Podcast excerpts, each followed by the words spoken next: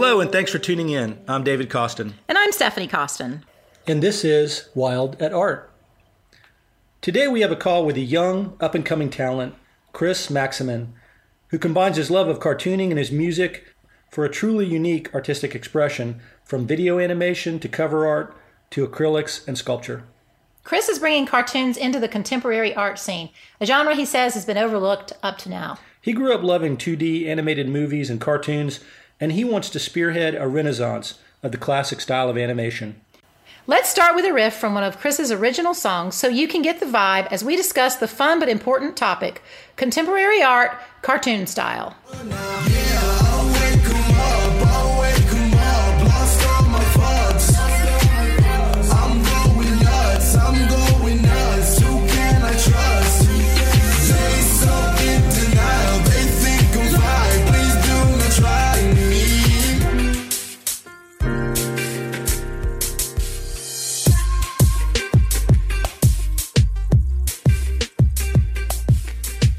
All right, cool. Well, um, I just want to say thank you so much for uh, connecting with us and well, joining us today. Um, and uh, if you don't mind, give us your uh, your name and um, give us an idea of kind of where you are and, and what you're doing.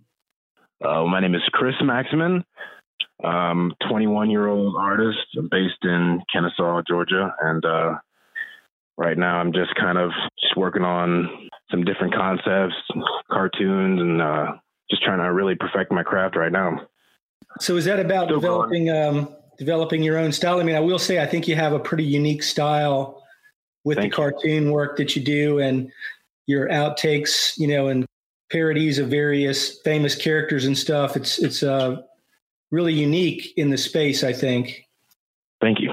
I'm really inspired by KAWS and there's certain artists that uh trying to bring the cartoon world kind of into the contemporary art world, and I'm, I really appreciate that because you know a lot of a lot of the art that my generation experiences is through you know cartoons and and media things like that. So, did you uh, did you get into anime at all? Anime? No, I, no, I never was really too into anime. Never really watched it. It seems to be kind of creeping into the mainstream with shows on Netflix and some things like that. So I've heard some people recommending various anime, but um, yeah, it definitely is. I have a lot of friends that actually have been they watch Naruto and stuff like that. I've never really been too into it, but it, it, it's definitely something that's gaining popularity right now in the mainstream for sure. Since we're talking about that, um, just out of curiosity, what what catches your imagination with the frame of eh, you know being framed in the cartoon genre? What got you going in that direction? Because I kind of know you, and I, I wouldn't have matched you with your art if if I saw you on the street. yeah. It's um well, I guess it comes from childhood mostly. I was kind of one of those kids where my mom worked, she worked until like 6ish and then my dad would work at night, so he would, you know, most of the time be sleeping during the day. And so I was kind of one of those kids that kind of got raised by cartoons, if that makes sense.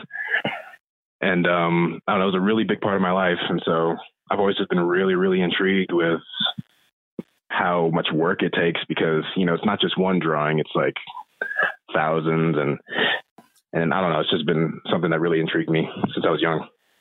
So Chris, did you when you were watching those cartoons those, all those years ago, were you thinking of yourself as an artist then? That you thought, wow, I could really do that? Or were you just kind of mesmerized by it? Um, a little of both. Um, it was definitely just something that was I watched them all the time, and I always had my favorites, and um, and it was thing something you know that me and my friends would always talk about. I've been drawing for as long as I can remember, so I, I always remember it being something that I wanted to do. And uh, when people ask me what I wanted to do when I grew up, I would always say cartoonist without really knowing what it entailed. But I always knew that that's what I wanted to be centered around uh, cartoons, no matter what it was that I was doing. It's interesting is the the concept of cartooning versus more fine art cartoon representations. Uh, how do you draw that distinction? I think a lot of fine art and contemporary art is really like comes from an emotional place. You know, uh, a lot of people they kind of just paint what it is they feel or what it is, or, or a lot of the times it's a reflection of society. And um, I kind of you know figure that cartoons are that medium that's kind of overlooked in that realm of reflecting what society is like at the time.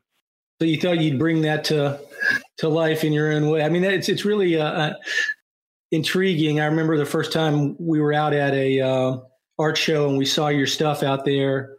Very surprising and, and just bold, bright graphics and really grab you kind of stuff. And and you know, immediately I was thinking, man, I want one of those. Thank you. Yeah, I really like I really like using bold, bright colors oranges and purples and yellows and reds are some of my, some of my favorite colors to use in pretty much all my pieces. So. so, Chris, I know that there's an overlap between this this sort of art and your your music and your album covers, and um, how did that come to be? Yeah, I guess to to back that up for our listeners, Chris, you also uh, have been a would you say rap artist, hip hop artist? What? How would you categorize your music style? I'd say more of a singer. Yeah, I don't really rap much. And me and my friends, when we make music, it's not we usually don't rap. It's more of singing. So I guess I consider myself a singer. What have you been doing with that? How did how did how did you integrate what you're doing with cartooning and contemporary art with music and and how do you bring those together as kind of a three dimensional artist? it's something about it's one thing uh, that I knew about cartoons when I was younger. The thing that I liked the most was there was a lot of, you know, they'd have little musical numbers and and theme songs. Even if people that aren't really into cartoons as much as I am, there, there's one thing that they always remember about a show, and it's like a theme song or iconic song that came from that. And I always figured that was one of the best ways to integrate the, the two is a soundtrack for let's say a Disney movie. A soundtrack for a Disney movie is it's only as good as the actual movie is and vice versa. So I think those they're both equally as important to having a, a cohesive work of art. And I've always seen cover art done for artists and been like, you know, I wish they would have tried harder. And um, I've talked to a lot of people that are, are they're not artists, but they'll say the same thing. If an artist were to take more time to do something more creative with their cover art, you know, they'd, they'd appreciate the song more. So I figured that that was also something that was really important. So uh, you mentioned you had had opportunities right now with some well-known artists and uh, I mean music artists and had done some cover art for some folks. And uh, w- what's the business story behind that? You know, you don't necessarily have to name names. How, did that go down? I was on Twitter one day, and I think this is maybe probably two years ago, and um, I had seen a friend of, you know, a, a well-known rapper, and um, he had posted something about wanting to do an art show that they were going to try and get some artists together uh, around Atlanta, an art show, and to submit some paintings. So I uh, got some paintings together, and I had sent them some pictures, and then I had gotten a FaceTime from them, and um, they had asked to purchase all the pieces that I had available. And so at the time, it was only about 11 or 12 paintings I had. And um, yeah, I had dropped those off with him. And that's pretty much when I started kind of getting more into doing cover art because I had figured I had seen a shift in a love for the art. Like, like, like what I was saying earlier about KAWS. I think he kind of really set the tone for that and kind of really uh, opened the doors for people like me because um, there was a big shift in like towards art that has bright colors and cartoony and things like that. And people were in animated music videos and people were really getting into that kind of thing. So I figured that was my perfect opportunity to start getting into it. And uh, the more cover art I did, you know, the more people I'd meet, the more I'd network. And uh, eventually it led to us meeting Waka Flocka Flame about a year ago. And uh, he's been kind of mentoring us ever since then. Oh, that's exciting. Tell tell us a little more about that. So, is that in the in your music and singing, or more in your cover art, or how does how do you guys uh, work together?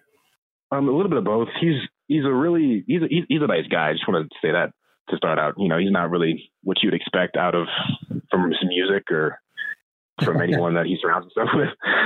Um, he's like really smart and really uh you know he's really into investing in things. So I guess he saw some potential in us. Um, I have a few friends that he heard some music from them and he, he talked about signing them a little bit. And then I have a friend who's also a videographer, Jason.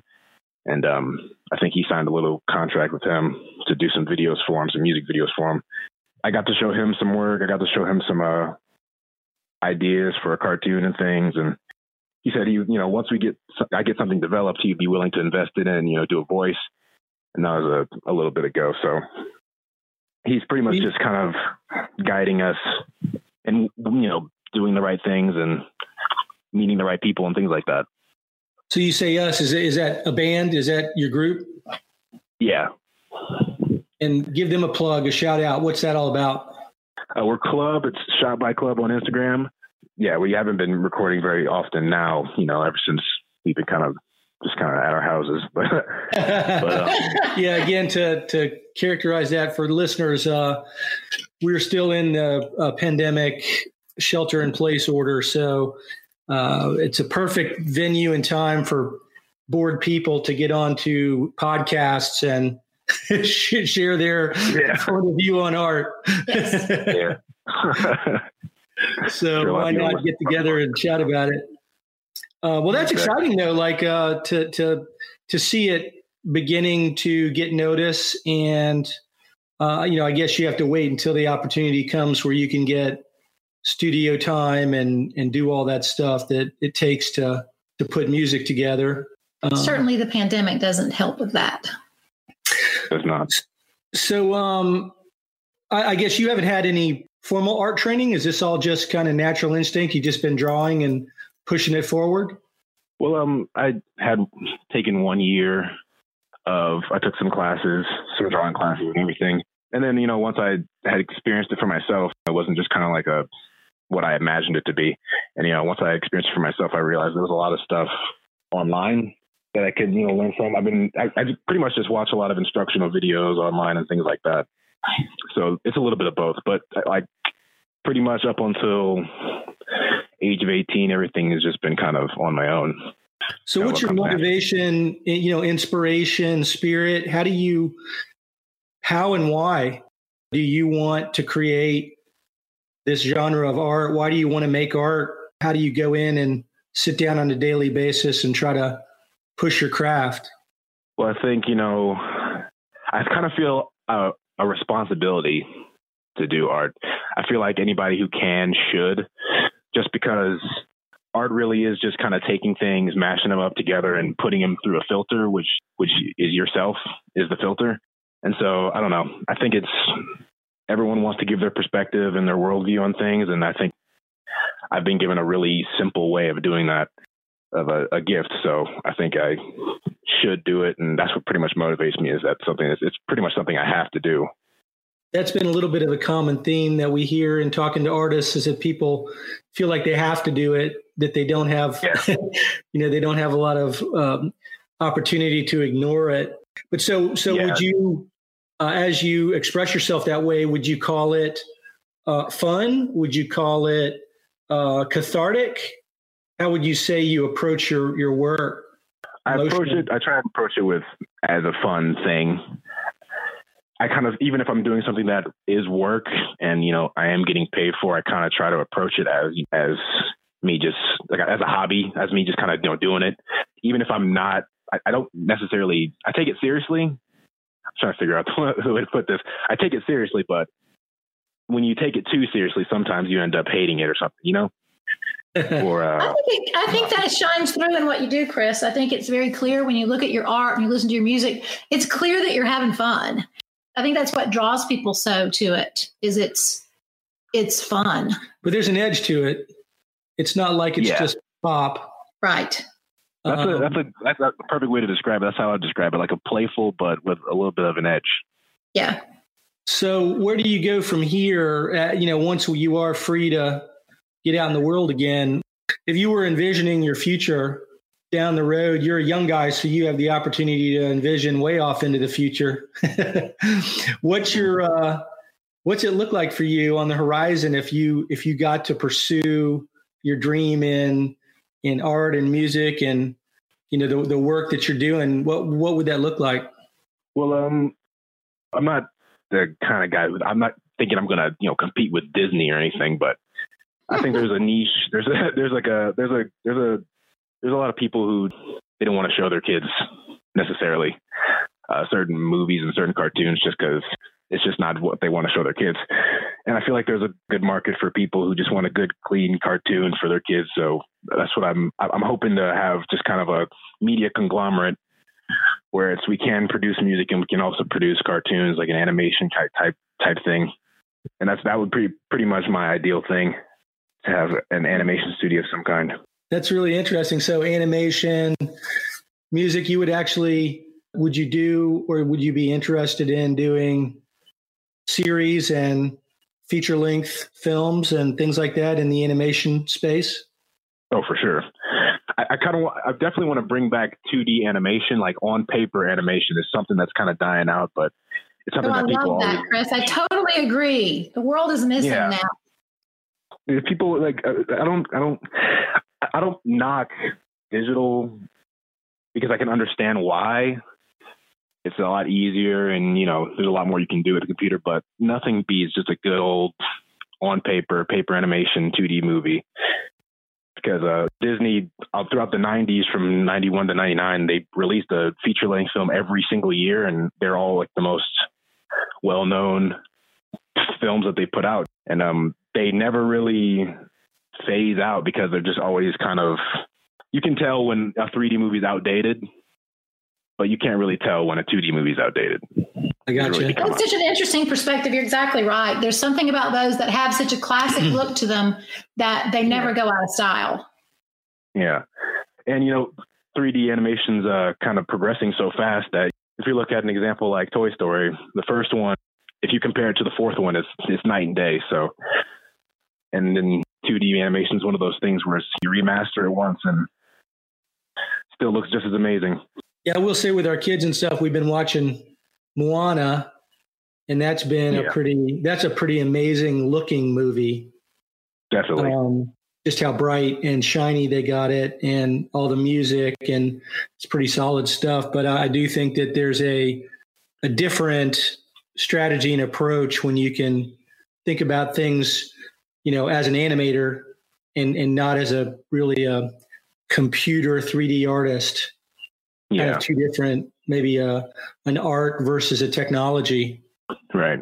If people, so we're going to give you a, a page on our website, and obviously you have some places on Instagram and whatnot where people can see your art, and and you take commissions, right? Yeah. What sort of commissions do you do? What do you like to do if if people were interested in connecting with you? Well, most of the time, I, it's most of the time it's cover art lately, but um, yeah, I do drawings, paintings. You know, I do pencil sketches. Been trying to get a lot better at that, and um, been doing a lot of small sculptures, like kind of like uh, toys.